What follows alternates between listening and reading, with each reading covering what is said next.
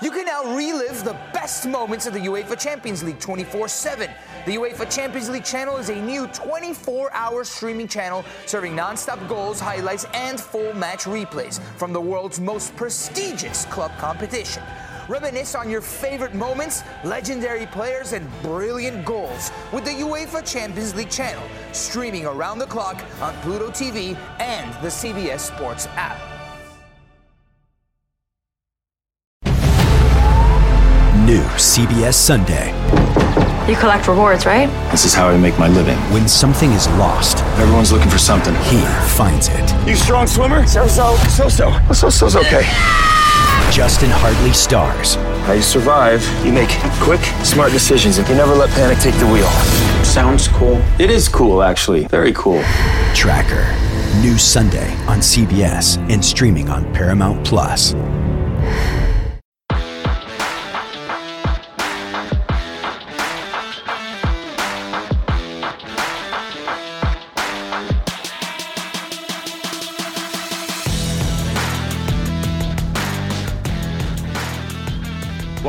To another edition of Through the Smoke, a Miami Hurricanes football and recruiting podcast here on the 24 7 Sports Network.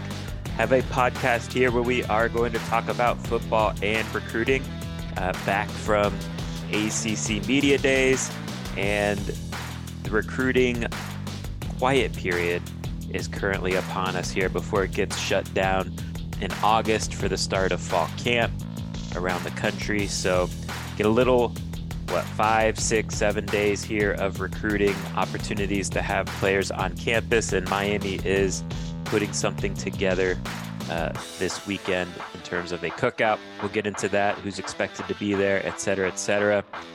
David Lake and Gaby Urrutia both on this podcast. Um, so let's dive into it. Let's start, Gaby, with ACC Media Days. And uh, again, go check out the website for kind of in-depth takeaways and news and notes from uh, that session. Miami was went through the paces on Tuesday. Uh, I got some one-on-one time with Mario Cristobal and the guys, in addition to all the the group interviews. So definitely have some thoughts, etc. Um, and so I I thought just uh, it'd be a good exercise, Gaby, for me to bring five takeaways to my time in Charlotte to the table here and um, kind of share what what I learned or feel like uh, the messaging was coming out of Miami's ACC Media Day. And I'll start here. And you know, culture talk. Either you believe in it or you don't. Uh, I think the bottom line is football coaches in general, all coaches in general, believe in culture and how it matters. Uh, and I think Mario Cristobal would be on the higher range of coaches that believe in the importance of culture. And I think if we're being real, right, every coach has their strengths and weaknesses, what they bring to the table as a coach in terms of expertise. And when we when we talk about Mario Cristobal's profile as a head coach, I think it starts with recruiting prowess. We all know he does that at a very high level, especially amongst the head coaches. Not many are going to put in the effort he does um, in terms of recruiting. Number two, obviously, he's an offensive line expert. That's where his background is, both as a player and as a position coach. And then the third thing I think he does well is establish a culture that is based on just putting in the work, grinding it out. Um, and, and so I think as he's getting this program off the ground, um, kind of the, the the two biggest areas. Well, you could argue all three of these areas he's addressed in year one in some way. So, uh, year one recruiting was a big time success, number seven overall class in the country. We've discussed how much, uh, you know, how that compares to classes of the past 13 years or so. It's the best Miami has signed in the 24 7 sports era, which goes back to 2011. Offensive line, Miami has flipped that room year over year with the addition of transfers Matt Lee, Javion Cohen, and also talented true freshman Francis Mauigoa and Samson Okunlola, amongst others. And then there's that culture aspect, right? And, and that's kind of, I mean, I'll admit culture is kind of a nebulous thing. How do you gauge it? But I think it's fair to say, uh, you know, watching Miami last year during the course of that 2022 season, that was an area of the program that was off. Uh, I will say Mario Cristobal said that to me both private, privately, and then he publicly said it too uh, amongst other media members in breakout room settings. Um, I think the players that were there echoed it. Cam Kinchens told me there was definitely um, some guys in the locker room that didn't have that buy-in. Tyler Van Dyke mentioned, you know, look, when adversity struck, we didn't really respond like you would want. Um, and so, look, if you look at the raw numbers, Gaby, year over year, just from last year, it's 40 or 41 new scholarship players between the transfer portal and the high school recruiting class, which is essentially half of your 85 scholarship players. So that's a massive amount of turnover, of course, going into year two. Also, the coaching staff, you know, there was some coded language and wording used in terms of Mar, particularly talking about Josh Gattis in terms of how he wasn't a good fit. Uh, Kevin Steele, the same in terms of, you know, how his scheme was a little vanilla and, and a, a little too easy to prepare for uh, for opposing offensive coordinators. Uh, and then there's five other new position coaches on staff as well. And I think the main message Mario had there was look, I feel like the coaches that are on staff now view Miami as a destination job and they want to be here. They like the talent we have. They want to work with that talent. And I think that's perfectly fair knowing what we know in hindsight, Gaby, from last year's coaching staff. So you could view a lot of this as a spin job, which I think is somewhat fair. But I do believe culture does matter, especially in college football. In college football, right? I think it's about your head coach. And I think it's about that head coach's culture. What does he establish? Because those are the two things that last more than you know the four years that a player has to spend inside a program with the college eligibility factor right? So those two factors need to be your head coach has to be on point and the culture he establishes has to be on point. Mario cristobal straight up told me look um, manny diaz's culture you know basically what we inherited he didn't name manny but he said the culture we walked into is the complete opposite of the culture we want to establish, we want to run. Um, and, and I think that's fair. Mario and Manny are completely different guys. I think you can win games in a lot of different ways, but their approaches are totally opposite. And thus, the players that they attract are going to be totally opposite. And Mario essentially told me, look, I'm saying this in hindsight, obviously, but when you look back, the way I look at it is look, eventually things kind of had to explode in that regard. And so it was a situation where, yes, we had to, we took a step back. We didn't want to take a step back. That's not ideal. But that step back is necessary in hindsight in order to take this program where we need to get it. And so that's what happened in 2022. And now it's up to Mario to deliver the results, especially enough results to continue stacking the type of elite talent that is needed to compete at a championship level. And that takes three or four years. So we're in year two of that process. And um, so we'll see where things go in terms of the culture. But the talking point at Media Day is that things are much more aligned top to bottom in terms of head coach, coordinators, assistant coaches, and players. And I do think that's going to matter. Um, but we'll see how that plays out during the course of the season. How do you read all this talk, Gaby? Do you do you view it as like gobbledygook, just like uh preseason talk that you say every year if you have a disappointing season? How do you read into it? Yeah, I mean, I, I think it's I think it's interesting, and yeah, I mean, I, I mean, what else are you going to say when you had the type of season that you had? I mean, I, I think you know I can buy I can definitely buy a lot of the stuff that he's saying. Like I do think there was a clearly a culture clash. I think we saw that with the roster attrition, uh, with the amount of guys that they brought out uh, that, that walked out. I mean, you see like the overall percentage of the scholarship number change. I mean, basically half your roster is brand new. I think it's clear that they wanted to go a different direction. Um, I think they maybe held the rope, you know, maybe too long, thinking that some yep. guys were maybe going to buy in that, you know, ultimately just weren't.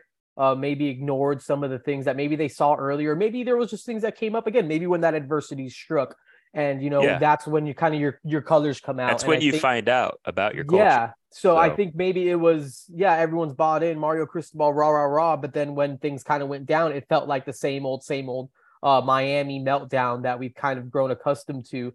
So yeah, you know, I, I mean, I appreciate you know just what they did to kind of attack this with you know going out and changing how as much as they did. I mean, we talked the roster and then this between the staff. I mean, it feels like a basically like not I don't know about a brand new program, but it feels like there's opportunity for things to be different because of how much has changed and the quality of player. And again, I just think we're at the point of this whole Miami thing that if you're if you're here at Miami, you kind of know what this is. You right. know what this is supposed to be. So like there's no more excuses for things to not, you know, kind of fall into place or kind of go the way that there that it is expected to go. So I, I in that way, I, I, do buy into that. That maybe there is a the, everyone is more in unison. You heard Coach Cristobal talk, Kamren Kinchens talk, Tyler Van Dyke talk, Matt Lee talk, and there seemed to be, you know, kind of that that, that vision, that like kind of you know they're all kind of like again like kind of saying the same types of things in the same type of ways uh, same sort of optimism uh, same sort of, sort of accountability for kind of what happened last year uh, not sweeping it under the rug just kind of taking ownership and, and saying we're going to be better um, so yeah you know i think a lot of it is obvious it, it can be kind of just like that yeah we were terrible we think we're going to be better we're fixing it culture all that stuff but um, I, I, I am fairly optimistic. I believe in it yeah, I believe it. I, I do. I do. I do believe in year one. But I think now that we're in year two, I don't know yeah. if culture culture excuses exist anymore moving forward. Definitely not. This is sense. this is the end of the line of just like, oh, we're establishing a culture. Like the culture needs to like should be established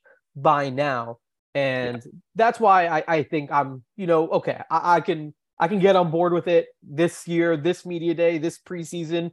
Um, all that type of stuff. But I think this is the last I kind of want to hear of that. I think it's time to for them to show results, and it, it does seem to me like they are kind of prepared to go out there and and really try to change this thing around. Again, what what's the expectation? I mean, I guess we'll see, but I think we're going to see a better product than five and seven. And I guess that I get that's a really really low bar. Um, but I do think that we're going to see a, a cleaner, you know, more polished product from Miami uh, here in 2023. So I, I am excited about that, and I am optimistic about the way that it seems like the leaders are kind of pushing this team and how they're kind of going about talking about the work that they're putting in and, and all those types of, of stuff. So, you know, I, I liked what I heard. Um, to me, I didn't feel like grossed out, like, oh, this is just ridiculous, that like whatever. So that's not the vibe that I kind of got uh yeah. just kind of li- just consuming it really because i mean i was out so i only cons- i was really just consuming the content that you guys were providing and um you know i was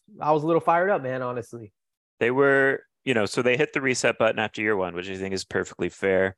Um and again this is why you can use the portal to your advantage both with bringing players in and also pushing players out. And miami did that after year one. But again, I don't know if there's going to be much stomach for that in year two, like after this season, is if things don't go as, you know, in terms of taking that next step as would be hoped or expected. Money can be the root of all evil when you don't understand it. A couple of bad decisions shouldn't continue to affect us years later, and the path to recovery shouldn't be as painful as the regret. Everyone at some point needs help with their financial situation, and Pride Financial can lend that helping hand. Pride Financial offers a patient and judgment free environment and will provide you with the knowledge and power you need to realize your dreams. Once they identify your goals, they will guide you to the finish line, holding your hand every step of the way. Repairing and building credit is only the first step They'll educate you on a variety of banking and financial institutions, what resources they offer, and how to maximize funding for your financial needs. Gain access to a vast network of realtors and licensed dealers to receive outstanding deals on prime real estate and the newest vehicles to fit your lifestyle. They even offer education and services to assist those more involved on the business side of things. Text 305 393 7698 or email globalchoice underscore consulting at yahoo.com to book a free consultation with Pride Financial. And let's take pride in our finances. This episode is also brought to you by Midway Sports, your one stop shop for all of your sporting good needs, located just two miles south of the University of Miami. This locally owned small business has everything you would need to gear up for every sport. Their stocked up men's, women's, and kids selections has you and your family covered for all of your outdoor needs. Use promo code SMOKE15 for 15% off your online order at midwaysports.com. Are you a business owner or manager in need of seasonal or temporary staff? Let the folks at LT Pro Enterprises assist. The folks at LT Pro Enterprises can help you find laborers for your business in the state of Florida with an expanding footprint to other states as well. Reach out to Lionel Torres at Torres Lionel 1, the number 1 at gmail.com. LT Pro Enterprises your source for all of your staffing and labor needs. In terms of like beyond the culture fit and how they're better fits, I did find it too, Gaby. One of the takeaways I had was the coordinator hires and just the difference they're going to make in terms of, you know, not only just X's and O's, but just creativity and the versatility they're going to ask of the personnel. And I think players on both sides of the ball are excited about this. Like I know Tyler Van Dyke feels, you know, going into this year that he's going to have a lot more free reign to make adjustments pre-snap based on what he sees from the defense. Him and Matt Lee are going to do a lot of collaborating. Uh, you know, Matt Lee in terms of uh, the the calls and checks on the line of scrimmage, and then of course what Tyler sees at the uh, back seven level of a defense. So uh, I think there is a lot of empowerment that comes with that when a coordinator is willing to give uh, a quarterback that type of freedom. I think confidence can come with that, et cetera, et cetera. And, and during my one on one with Mario, he made an interesting comparison to Shannon Dawson that I had not heard yet. Um, and that was because, you know, we, we get into system talk and all that. And, and of course, Shannon Dawson has that air raid tag to him. Um, but Mario Cristobal compared him to Todd Monken, the former Georgia coordinator, in, in his approach with calling a balanced, explosive offense that could also get downhill on you in the run game. And I believe, if I'm right, Todd Monken has kind of a Oklahoma State background to him uh, as well. So you know, Todd Monken, when he was hired at Georgia, he was not considered like this home run grand slam hire that was really buzzworthy. Um, but Mario Cristobal at least feels like, hey, Shannon Dawson kind of has a similar profile in terms of his approach on offense, how he uses his personnel, and, and how he balanced the things out with the pass and the run game. So we'll see if any of that comes to fruition and, and you know, it just I think it was obvious too. And look, there was a lot of injuries that really limited what Josh Gattis could do on offense. But there was a sense, you know, talking to Mario and Tyler Van Dyke, that uh, last year's offense was just missing some versatility, some adaptability to what defenses showed in games and from week to week, et cetera, et cetera.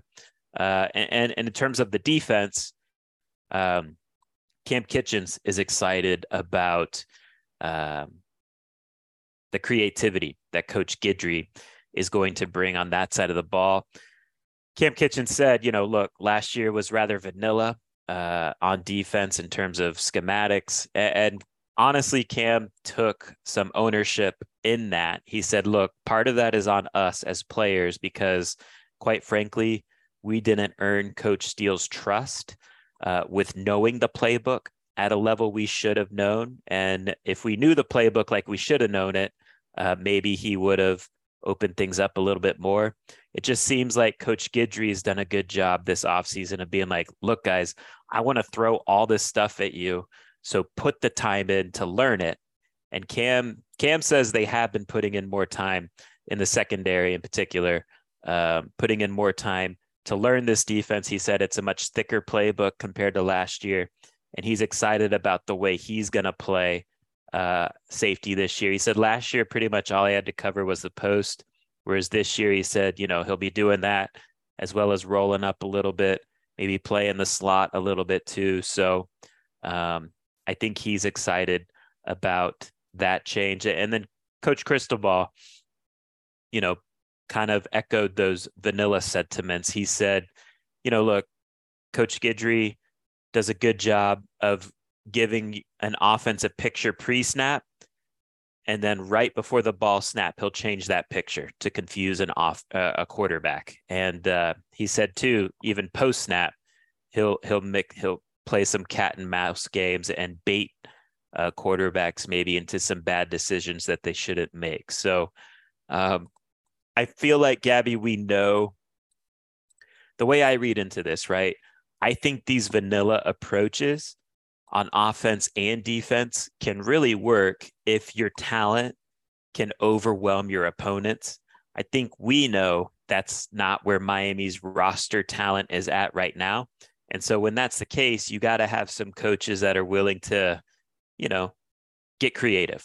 And I feel like year over year, Mario Cristobal is confident he has hired coordinators that will do just that yeah, I'm I'm eager to see really just like what this all kind of looks like when it's kind of like you know really just out there, you know, on the fields, just kind of watching this thing come together because it does seem like there's so much optimism on both sides of the ball about what this offense can be.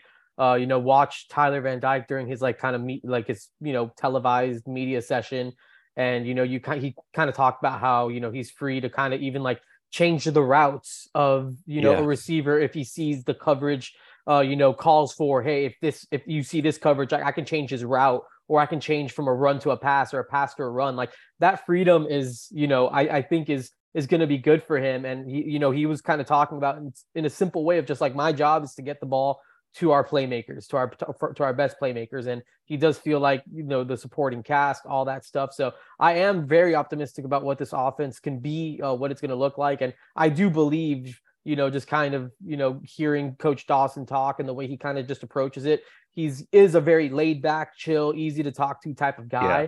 And so I do think those communication lines are going to be extremely open um, mm-hmm. where they're a- and where he's able to build relationships and you know do all those types of things and and have that just open like just that open line of communication with Tyler where they can and again giving him that trust to to go do what he and Tyler said it like I mean Shannon Dawson's offense at Houston it threw for 400 4,000 yards and what ran for 2500 I think he said something like that I yep. mean this is this is an extremely balanced attack that has proven to be explosive and you know obviously Houston had Nathaniel Dell I don't know if Miami has anyone quite like that but I think you know, top to bottom, I bet my I bet Miami's personnel on offense is depth. better than what, yeah, depth wise, uh, you know, along the offensive line, you know, all that type of stuff, uh, you know, is probably better than what he's had at Houston, at least collectively. So, you know, I, I do think that what this offense is going to be able to do with a talented quarterback like Tyler Van Dyke and some receivers who could either step up or, you know, that influx or, or guys that are getting that are getting older that could step up uh, you know, I, I, do believe that what we're what we're going to see from this offense is going to be, uh, you know, very it's going to be different. It's going to be positive, and I, I do hope we're going to see uh, potentially the best version of Tyler Van Dyke. And I think the same thing on defense. I mean, you keep hearing Coach Cristobal talk about like, you know, Lance Guidry had the, top five defense in back-to-back seasons, and I know those relationships go back very, very deep. I mean, when I was at the FIU camp earlier in the summer that Miami staff came to, like Lance Guidry and Alex Mirabal were recounting like battles of just like of like Western Kentucky versus FIU games that happened there, and they were calling out plays from like 15 years ago of like, oh, remember when this happened? Like these guys do have a great relationship. I think Lance Guidry is, uh, you know, I think in a lot of ways a part of sort of like that Mario Cristobal. You know, they've had such a long-standing relationship. I think there's just a total understanding, buy-in on what this program wants to be. I don't think Lance Guidry is looking for his next job. I think Miami, in a way, is a sort of destination job for Lance Guidry. I think right. you could probably say the same thing about uh, Shannon Dawson. And I think because of that, I think we're going to see maybe some more of that continuity. And I think it's just going to help Miami just be better, uh, you know, in 2023 and in the future. So, uh, you know, I, I do, I, I, again, I'm encouraged by, you know, all the things, all the feedback we're getting on both those coordinators from the from the, from the spring, you know, even now through, of course, going into fall camp that starts next week. So, of course, we have to see it. Uh, you know, they have to go out there and do it. But I do think it's a more friendly system for the personnel that we have here uh, at Miami, and I do think that hopefully it uh you know it results in more success on the field. The next takeaway I want to get into is just Tyler Van Dyke, and you know I think the the thing I wanted to touch on with him and talking with him is um, you know you can't ignore just the year over year difference in terms of the attention he's getting. Uh, you know, last year he was coming off his very strong performance to close out 2021, in which he had uh, six consecutive games of 300 yards and three touchdowns uh, to close out that season. And after doing that, you know, he uh, he was viewed as one of the top quarterbacks, if not the top quarterback in the conference. And understandably, you know, there was reasons beyond his performance as well um, last year where he didn't live up to that type of hype. Um, and uh, again, there was a new offensive coordinator, a new system. He didn't necessarily mesh well with that offensive coordinator. There was injuries on that side of the ball popping up throughout the year at different position groups. And there was also his own injury that he dealt with in the second half of the season that, of course, limited his production. So um, I was just curious, you know, what did he learn from last year and, and how you know the difference year over year uh, what what does that mean how does he read all that and he said look he he's like look going into last it's based on what you did last so going into last year i had performed at a very high level and so i was getting a lot of attention last year i didn't perform at that type of level and so now i'm not getting that attention he did say though he's like look I'll be honest with you, I feel like I'm an even better player now than I was back in 2021 in basically every regard. Like he feels like he, he's throwing the ball better. He feels like he's a better leader. He, he feels like he understands defenses at a much higher level right now. Um, so he feels like he is still at least that guy in 2021, if not better. Um, and he admitted too, he's like, look, this year, I have worked hard on the mental side of the game, and I've been meeting a lot with Miami sports psychologist. And he's helped me kind of focus on just living in the moment, focusing on the task at hand, living, uh, handling things one day at a time, et cetera, et cetera. And I get it, like a lot of those things are cliches, but a lot those things work in, in terms of uh, having the right mindset and approach and Tyler admitted, like, look, sometimes I looked too much into the future, too much of that NFL draft hype maybe seeped in a little bit, and I got too much caught up in that. Um, he admitted too, like his, you know, again, his relationship with Josh Gattis wasn't ideal. Uh, I think Josh Gattis's coaching style might have rubbed Tyler the wrong way at times. And he admitted, you know, maybe last year he was a little too tense or, or played a little too tight on the field. So this year, as you're alluding to, Gaby, with Shannon Dawson and his personality and his approach, Tyler feels like he can play a little more loose, go out and have a little more fun this year on the field.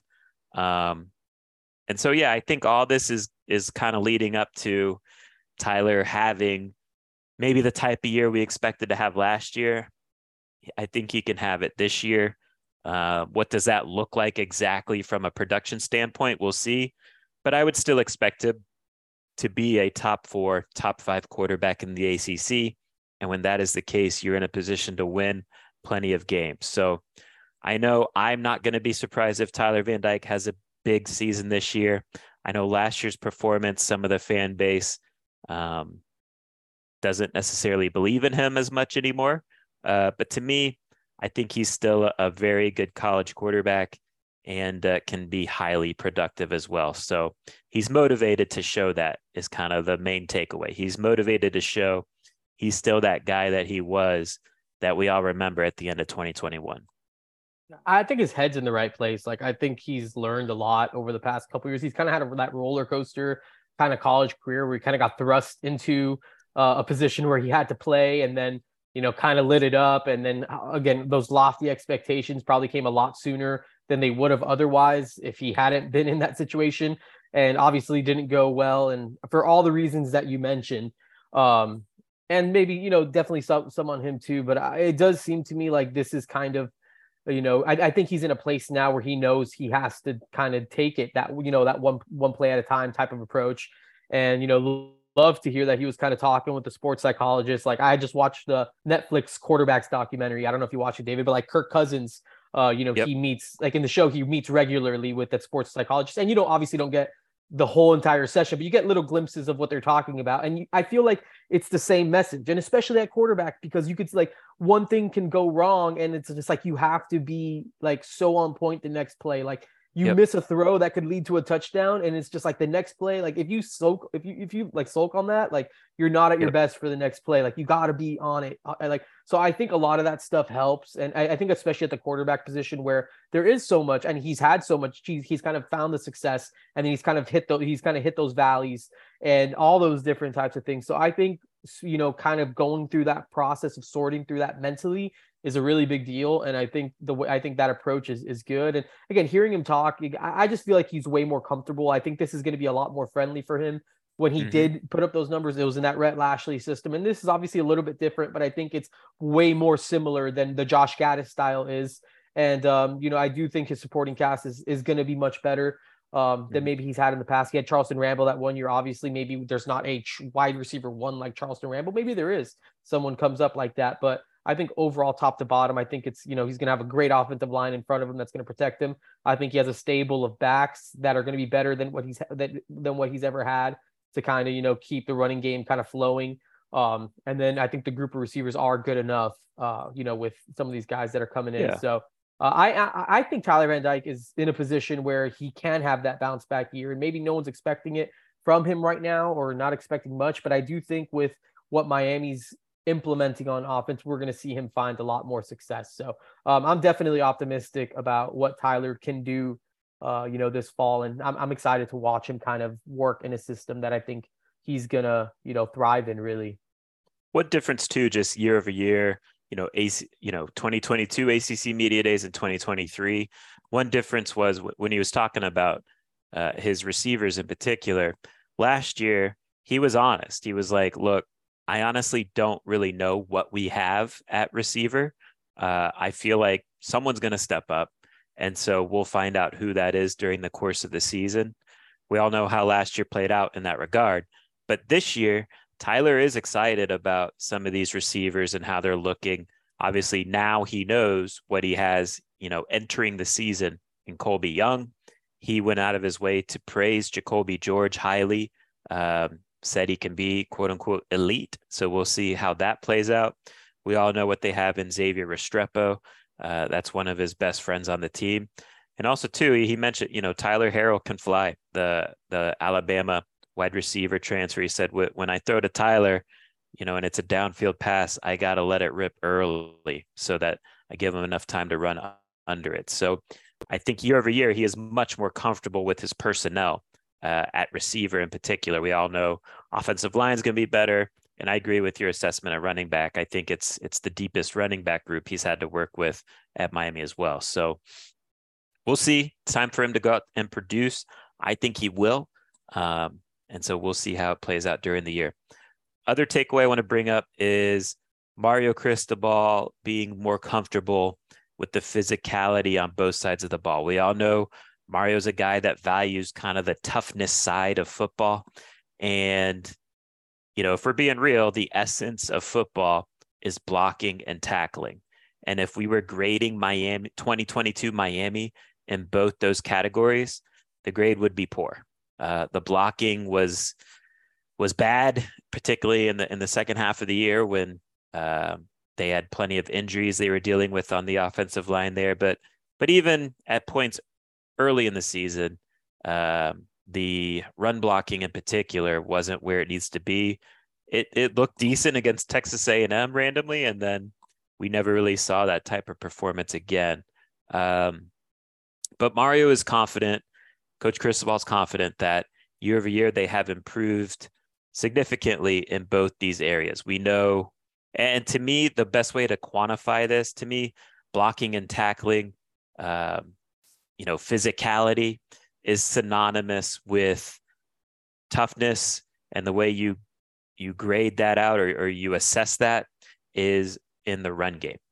Can you run the ball on offense? Can you stop the run on defense? And I think they've worked hard to address those areas. Um, you know, Miami was poor, quite frankly, in, in both running offense and running defense. We've talked about the offensive line changes.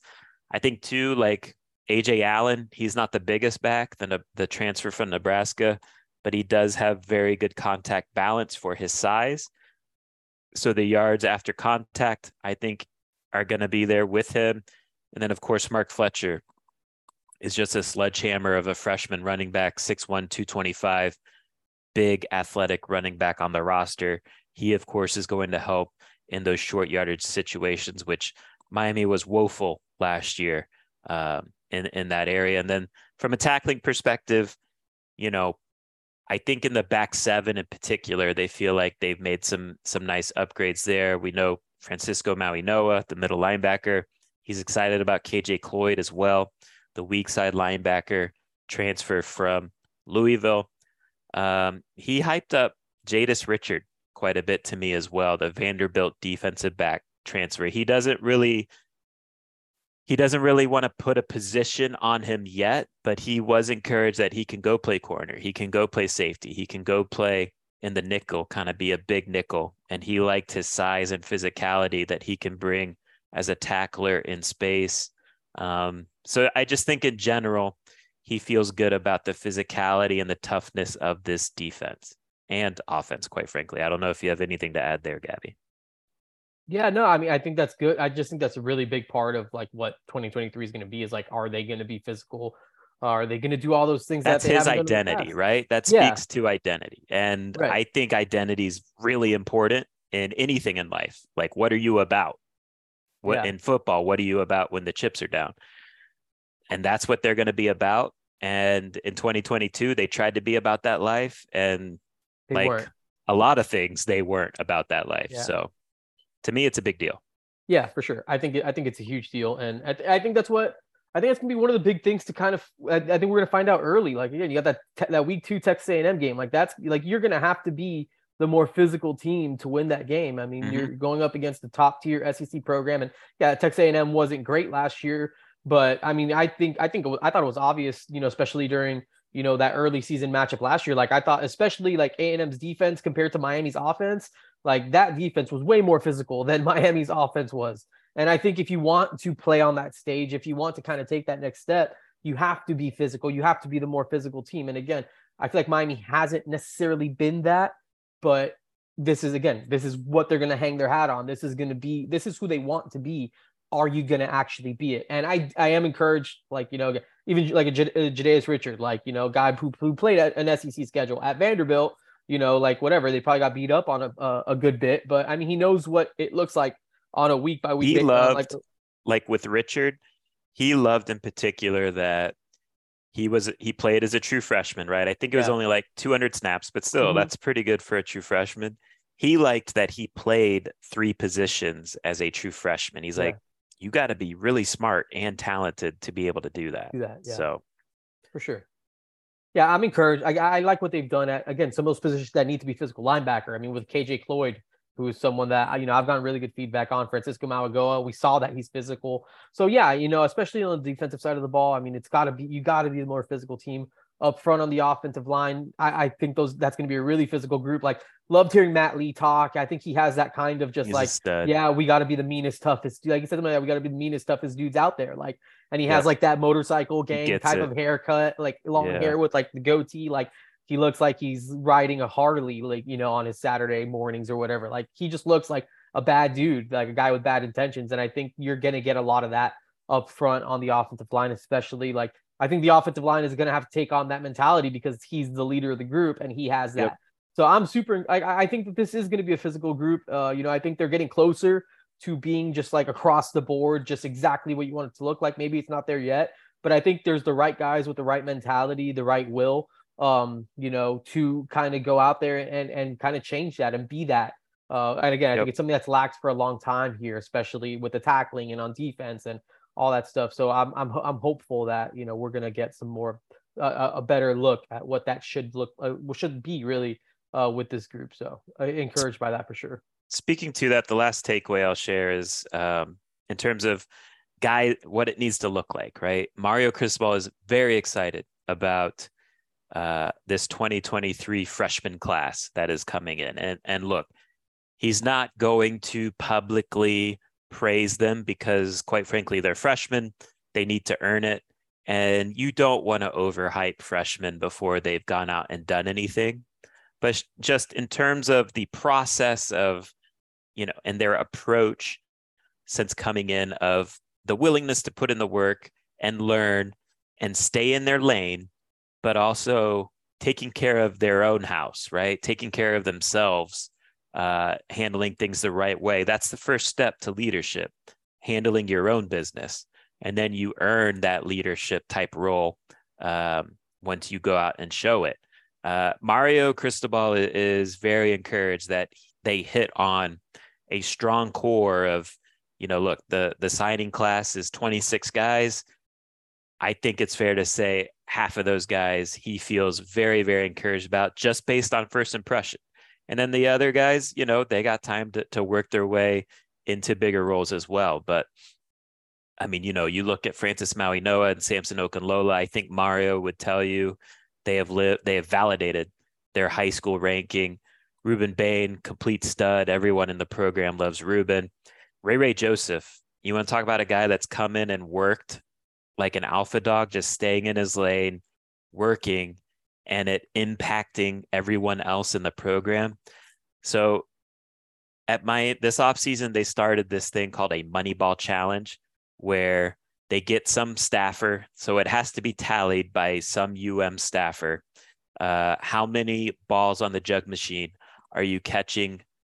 And it's a weekly competition. So I don't know, Sunday to Saturday, etc. Just for example, how many jugs machines balls are you catching per week.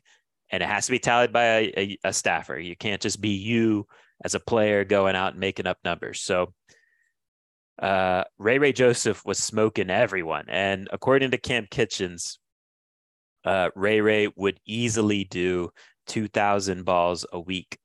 Um, Cam was like, I, I wanted to go give it a try one week. He said he didn't do it every week, but he went and gave it a try one week.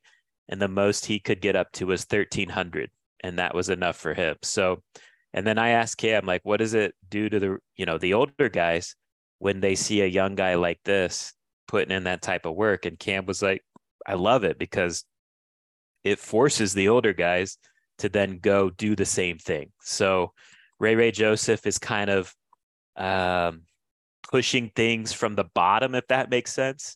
You know, look, he's a talented player. He's arguably one of the more talented wide receivers on the roster now. But I'm saying he's a freshman. He's got to work his way up.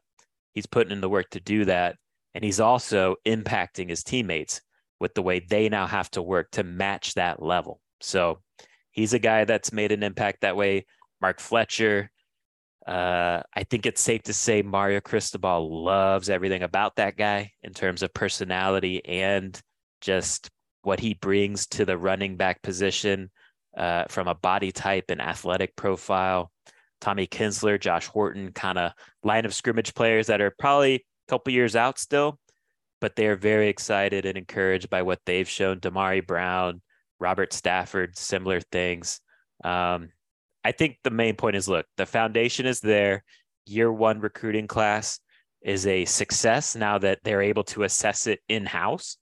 Um, but the bottom line now is delivering enough results to stack a similar type of recruiting class uh, in 2024. and then you got to go do it again in 2025. You're not going to, one recruiting class is not going to turn you into a 10 win program. It has to be three to five recruiting classes. So, year one, a success in that regard. But Mario Cristobal knows, look, I got to go win more, obviously, in 2023, so I can stack another talented recruiting class, whatever that means in the rankings. I think you still have to land inside the top 10 that's something Miami has not done in the 24 7 sports era. Back to back consecutive top 10 classes, uh, which goes back to the 2011 class. Um, and so, yeah, I think it's a good foundation, good start. Again, I don't think you, I don't think it's going to translate into like more wins this year. I think you win in general with your older players. Um, but these guys are coming in, they have kind of a different alpha dog approach to things football matters to these guys in a big, big way. And I think it's definitely making a strong impression on everyone in the program. I think just with with with all that feedback, you see the importance of of recruiting and why this stuff matters so much because you hear about Ray Ray Joseph, who you know could have gone to Clemson, like you know was on his way to go to Clemson, and like Clemson would have just added another person with that worth with that type of ethic yep. and all that stuff. And then you know Miami needs to get Ray Ray Joseph, and then they need to find another Ray Ray Joseph who's gonna push Ray Ray Joseph, who's gonna work, you know, just like all that stuff. And then you you just kind of have a room of guys who are just so internally driven that you know you just have you, you that's just how you build a program. And like you said it doesn't take it's not one recruiting class. It's not even two recruiting classes. It's three four five recruiting classes on top of one another of just dudes that love ball that are trying to win at a high level.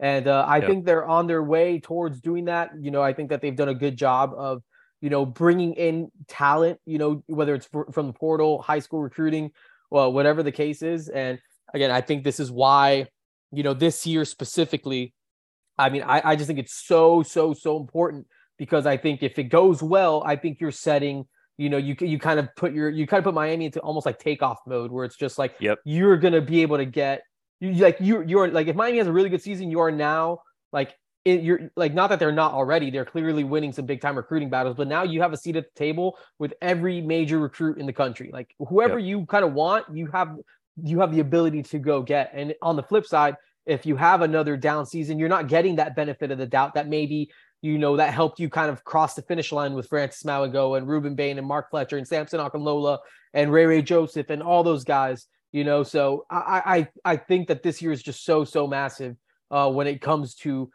being able to continue to acquire guys of that talent level, of that mentality.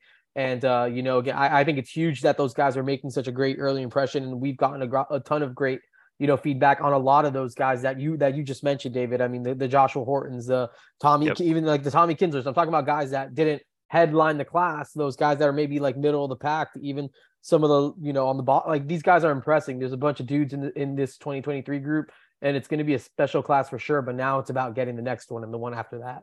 Yep, and I think to circle back to to improving the culture, to me that's a twofold process. Number one, your head coach, top down, has to establish the culture, right? That goes without saying.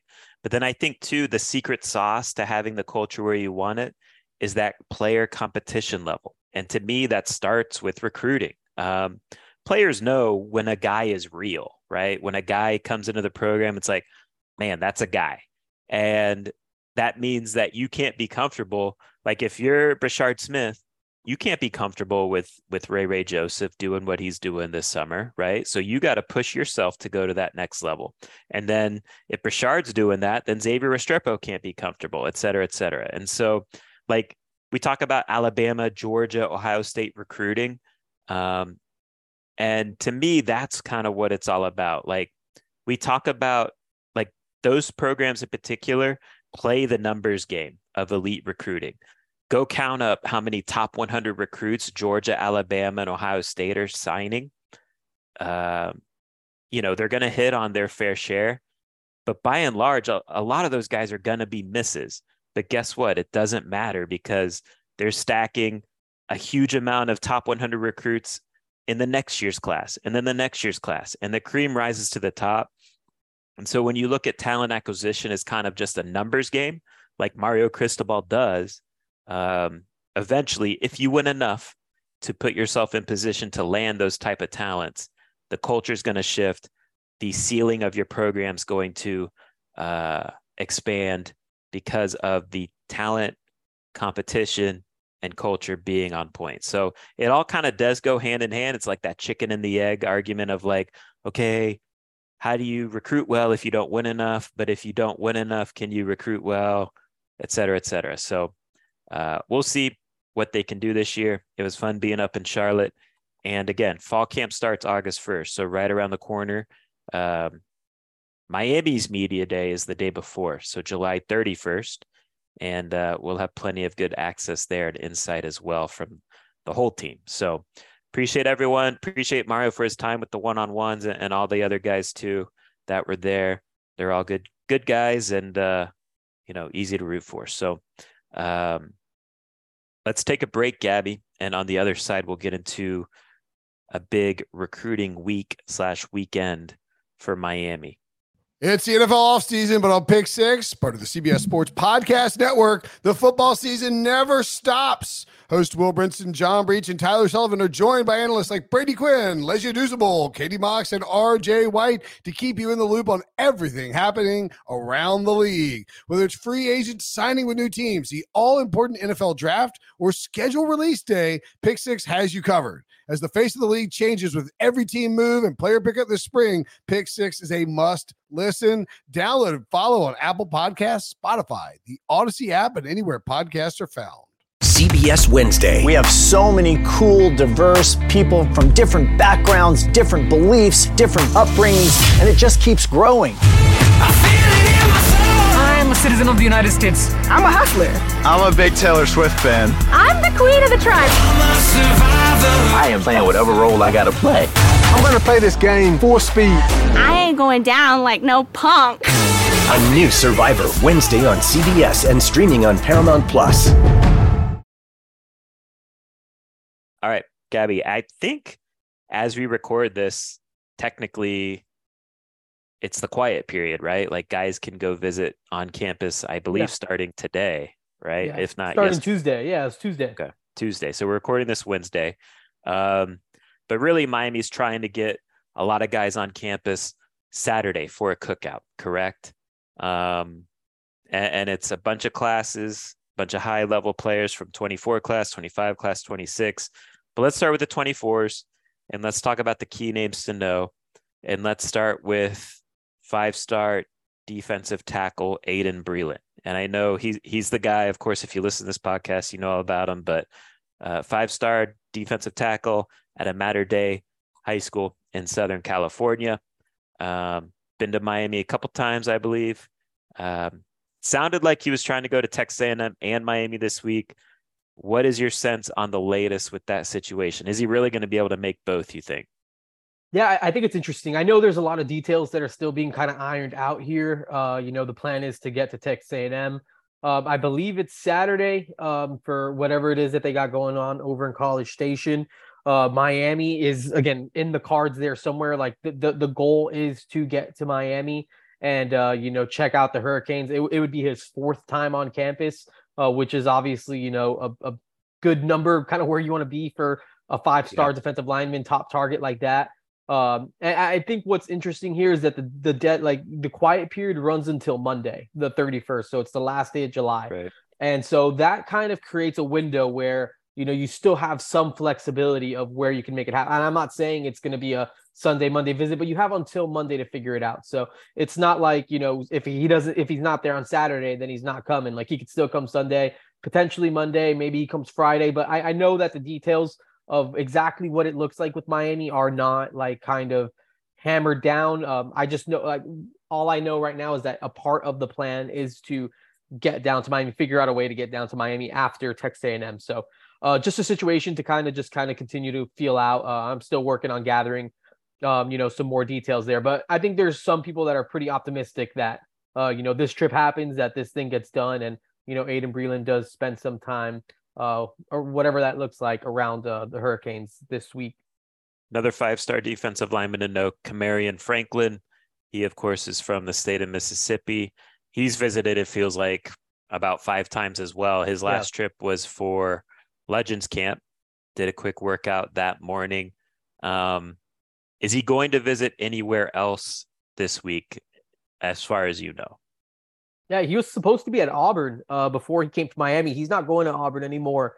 Uh, I think that's pretty significant news, uh, especially for Miami, who's been ch- kind of chipping away there. I know Auburn has an in-season official visit set with Kamarion Franklin, but I think the fact that he's not going to be, you know, over there at all this weekend is, is a big deal. Again, he is coming down to to to South Florida. He'll be in on Friday afternoon, from what I understand. Like that's when his flight kind of gets here. He'll be around for the cookout on Saturday.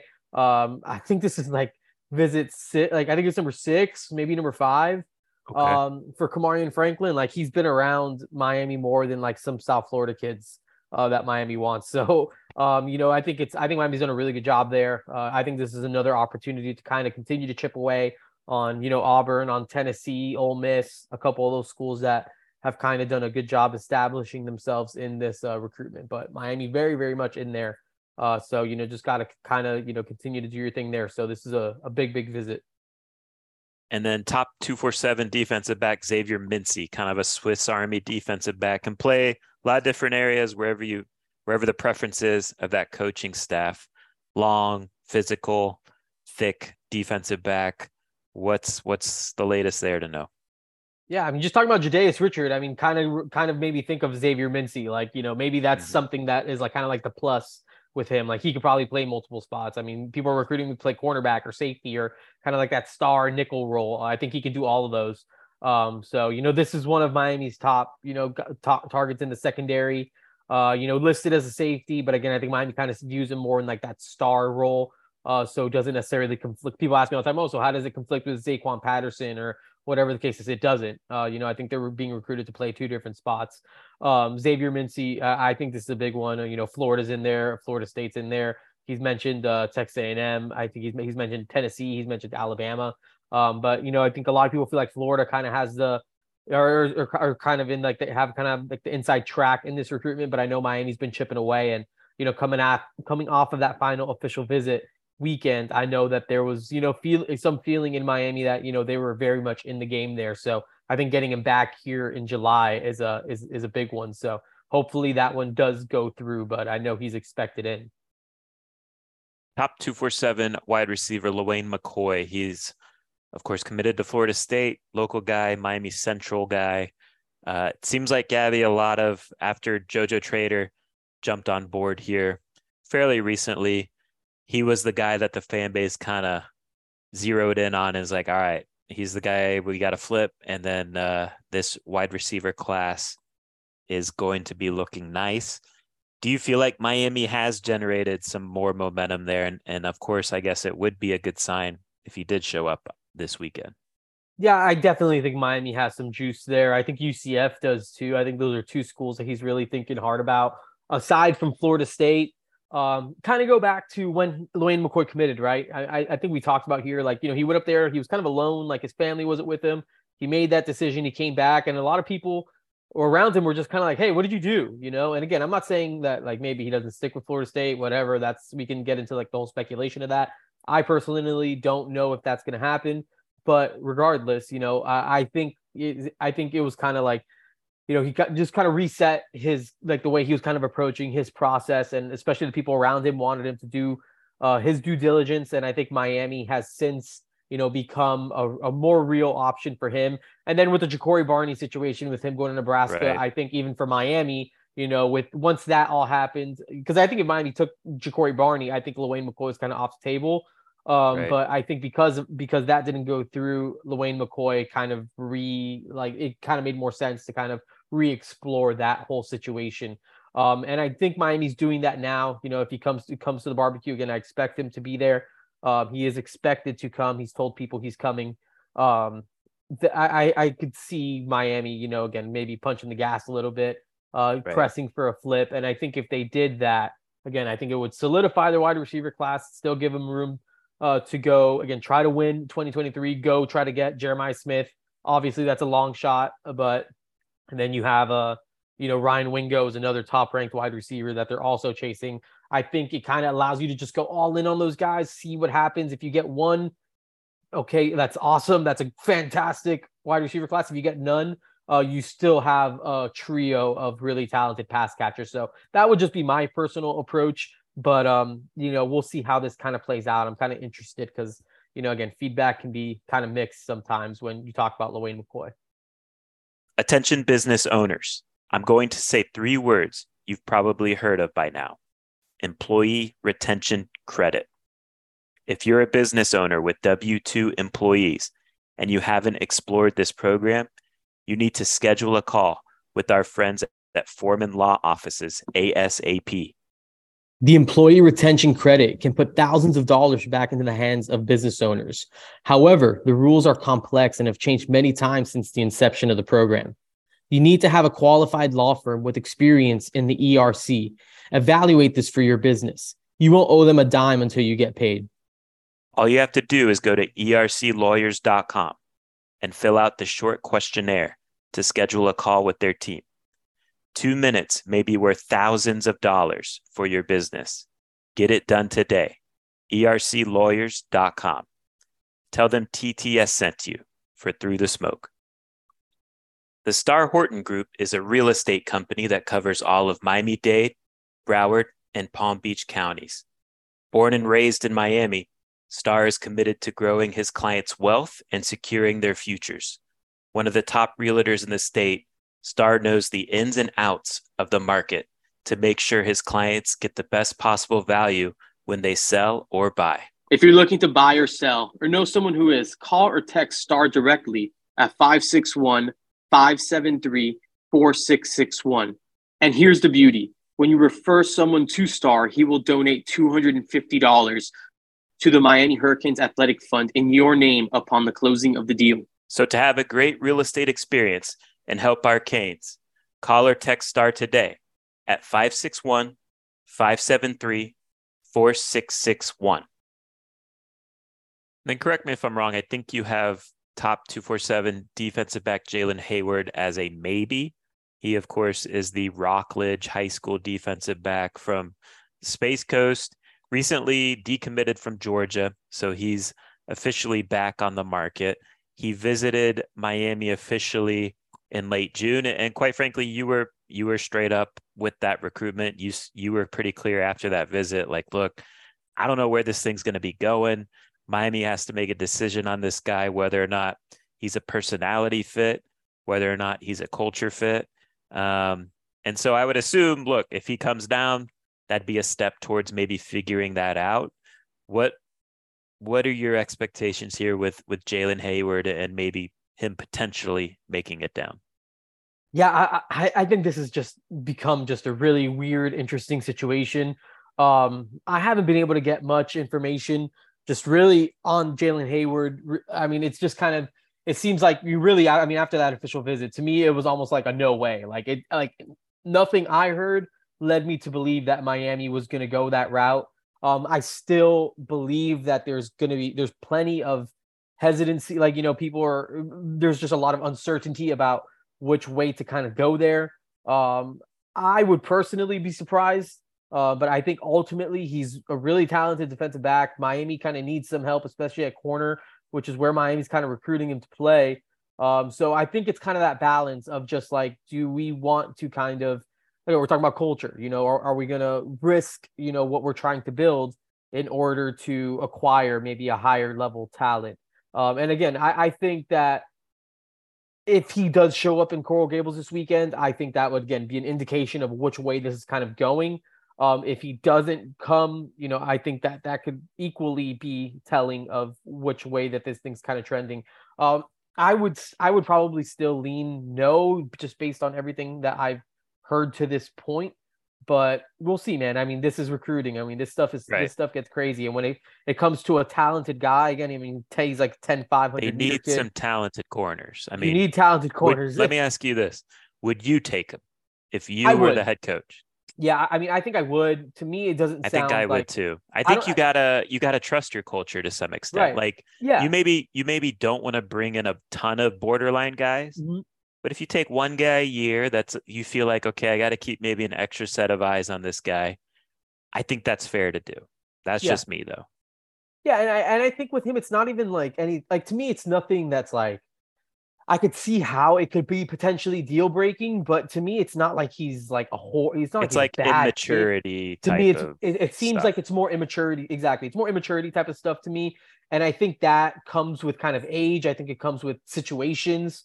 Uh, you know, where you kind of align yourself, who you align yourself with, and I do think with time, as he matures, gets older, gets into a regimen like that, I think it's something that can be developed.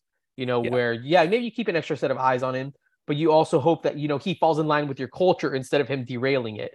So for especially me personally, now with the portal, like Yeah. it's easier to to say, hey, we're not the place for you. Good luck. yeah, exactly. If, if, if in a year it doesn't work, like you can also you can always go that route. You Yeah. know, so to me, it's to me, I would definitely roll the dice. I would definitely go that route because to me, I think it's he, he's clearly a talented uh, defender, and I, I think mine could use someone of that caliber. Khalil Cummings, uh, defensive back, three star guy out of Bradford High School in Starke, Florida. Not the biggest defensive back at like 5'10, 5'11, but he's a two way guy. Caught 21 passes and four touchdowns on offense last year, totaled 71 tackles and three picks on defense. He's a guy that we've kind of mentioned at times Yeah. uh, throughout this cycle. Um, but, you know, as Miami has to keep working its way down the defensive backboard, he's kind of a new name to know, correct? Yeah, kind of. I would say he's definitely sort of an, a, a new, like an old name that's maybe resurfacing.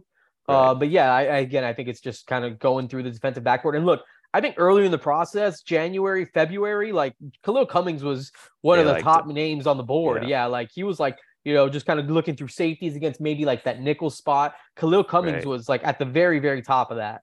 Um, so you know, I, I- think he's a talented. I think he's. I mean, he's a talented kid. Where does Miami like him exactly? Um, I'm not sure. Can he play maybe like outside corner or something like that? Um, I, I- they obviously have their nickels kind of figured out. Uh, so I'm not exactly sure what the vision is for him, but I do think that that is like an interesting name that kind of came my way. Uh, you know, Yeah. just this weekend. Um, so yeah, I'm curious to see which which way that's that one sort of goes. Offensive lineman Eddie Pierre Louis, four star composite player out of Tampa Catholic, 6'3, 30, 6'3, 335. Strong guy, thick guy. Um, he has a UCF crystal ball. I know in, in previous podcasts, Gaby, you've mentioned him as, as a guy that they might kind of explore at the center position because they do feel like they need to land a center in this 2024 class. Um, what's what's kind of the latest on this one? Yeah, I mean Miami's been. I think Miami's really. They have been working on Eddie Pierre Louis for a while. Uh, you know, he's someone that's been around the school plenty over the past couple years. Uh, you know, just re- even like this time last year, I, I believe he was around. Um, I think in January he was around. He came in the spring alongside David Stone, Joseph Ionata, a bunch of those dudes. Um, so Miami's been recruiting him for for some time. But yeah, you know, I think as you kind of look at what the center board is right now, I think Eddie Pierre Louis is is definitely a name at the top of it um, or near the top of it. Uh, I, I feel like they they're I feel like Miami maybe lost some momentum there, uh, but I've kind of picked it up here recently. You mentioned UCF.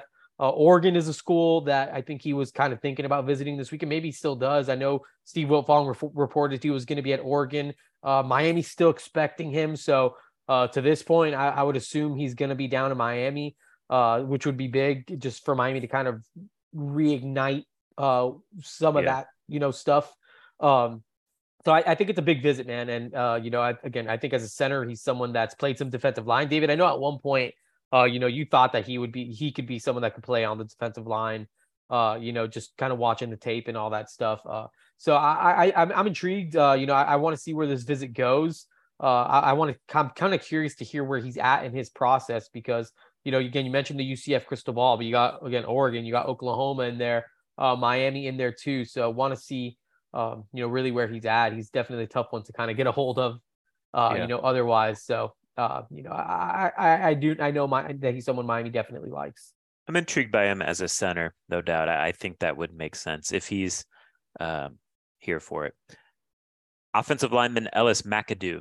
He is a three star guy at a St. Thomas More High School in Oakdale, Connecticut, 6'5, 310.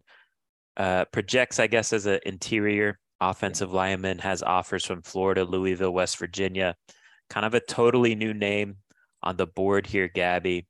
What what do we need to know about this young man? Yeah, definitely a, a new name that Miami's exploring. He's a he he's a big body. You know, they haven't seen him in person yet. Uh, I think they've gotten good feedback on him. They watched the tape. They kind of like what they saw. They want to they want to get eyes on him. Um, you know, just kind of see what he kind of looks like in person. He worked out for Purdue in the summer and earned an offer from that Boilermaker staff. Uh, so you know, again, I, I think they feel like you know he's obviously large. You know, you mentioned the six foot five, 310 pounds. I don't think that they believe he's like sloppy, like you know that he's just like got this like all this bad weight on him. I feel like he's kind of like if you kind of look at some of the takes that they've kind of taken, especially on the interior offensive line, I feel like he kind of fits the mold of what they're kind of looking for. Yeah. Just big bodies that are kind of a little bit maybe underdeveloped that they can kind of get and kind of build up. So in you know two three years, you know they have a a beefy you know a couple beefy guys on the inside. So I mean it, it makes sense to me why they're kind of going this way. It just kind of again just based on the profile. Um, so yeah, I, I my he doesn't have a Miami offer yet.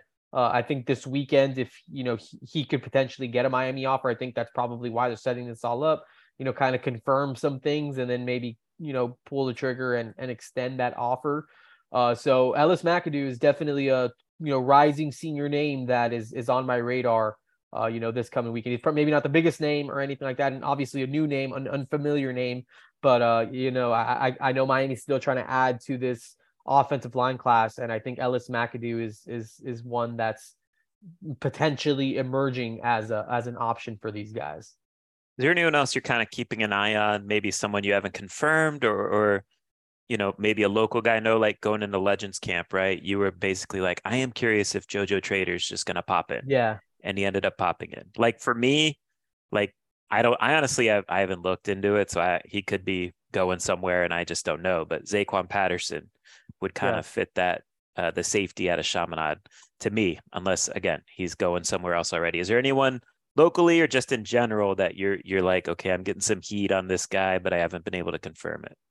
Yeah, no, nothing yet. I I feel like the name maybe I had the most heat on that I thought was probably going to come. Well, that I think was had intentions of coming, but I just don't think the team schedule allowed them was Jordan Seaton, uh, the offensive okay. lineman at IMG Academy. He was originally set to come, uh, but it seems like IMG Academy has a mandatory Saturday practice, uh, so or, or maybe just a mandatory practices this week, and you know he obviously can't miss that. So Jordan Seaton was one name, you know, especially on the offensive line that I think Miami fans just kind of need to continue to kind of keep in the back of their minds when we're looking at this, you know, big picture board.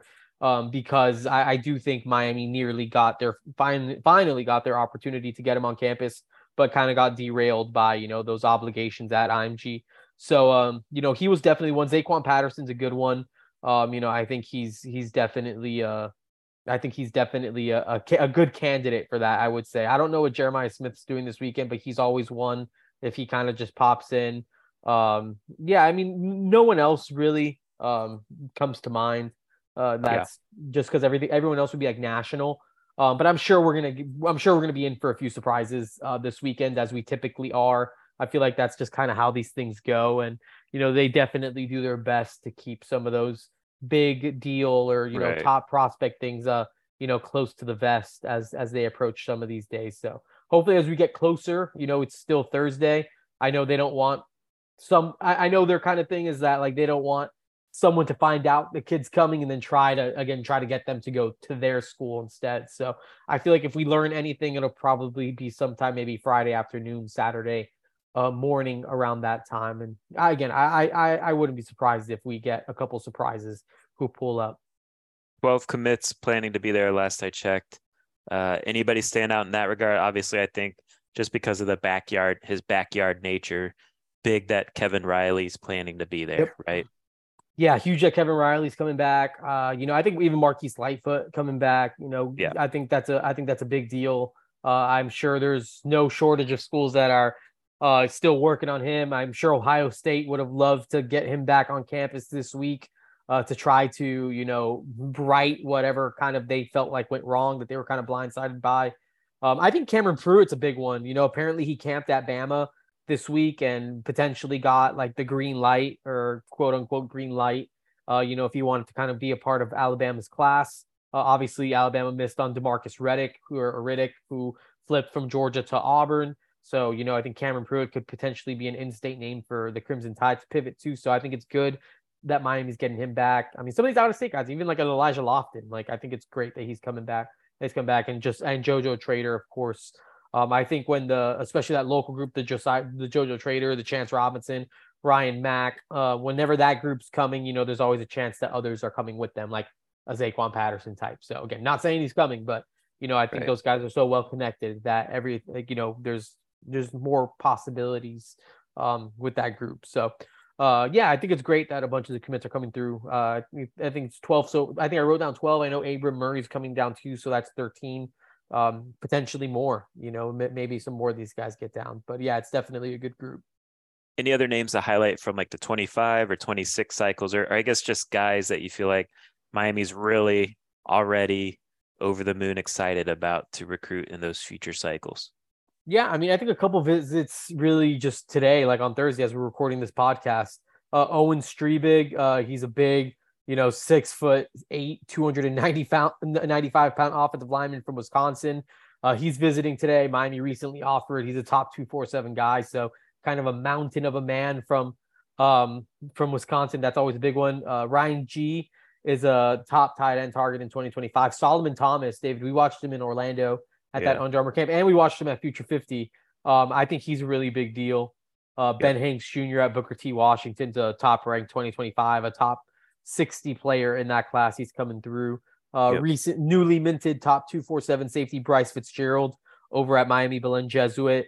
Uh, he's another one who's expected in too. So um, I even think like I, I think someone that has like a potential like Joseph Ionata uh, trend is a Max Buchanan, who's an interior offensive lineman at uh, Sanford Seminole, which is a school that produces a ton of talent there, not far from UCF's campus. Uh, he has an early Clemson offer. Uh, I think he has center potential. Uh, so he's I think he's a big 2025 name that I think is going to end up being touted by um, you know a bunch of a bunch of big a, a bunch of big time programs. So um, those are a few guys I'm excited about. Also getting a quarterback and Luke Nickel uh, out of Milton, Georgia. He's Ryan G's quarterback. Uh, so I think it's uh, you know, he's a guy that has a Miami offer and uh, is going to be down. So I think that's always interesting to see which quarterbacks are going to be around the program. Good stuff, Gaby. We'll get out of there, uh, get out of here on that. Uh, appreciate everyone for listening. Again, football is right around the corner. Check out the website, insidetheu.com. Between fall camp, between this weekend's recruiting efforts. We're going to have a lot of VIP content. Uh, so now's the time to subscribe. Um, we definitely try and make it worth your while. Appreciate everyone for listening. Appreciate our sponsors. Again, um, big things ahead here soon, coming in the next week. And until next time, take care.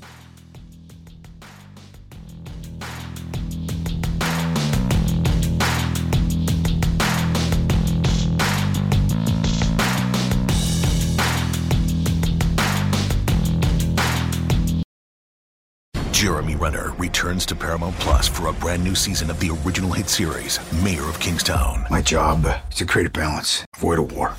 From executive producer Taylor Sheridan, co creator of Yellowstone. There's some new players in town, and they brought the plague.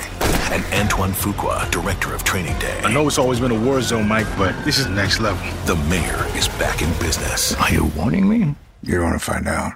Mayor of Kingstown, new season streaming June 2nd, exclusively on Paramount Plus.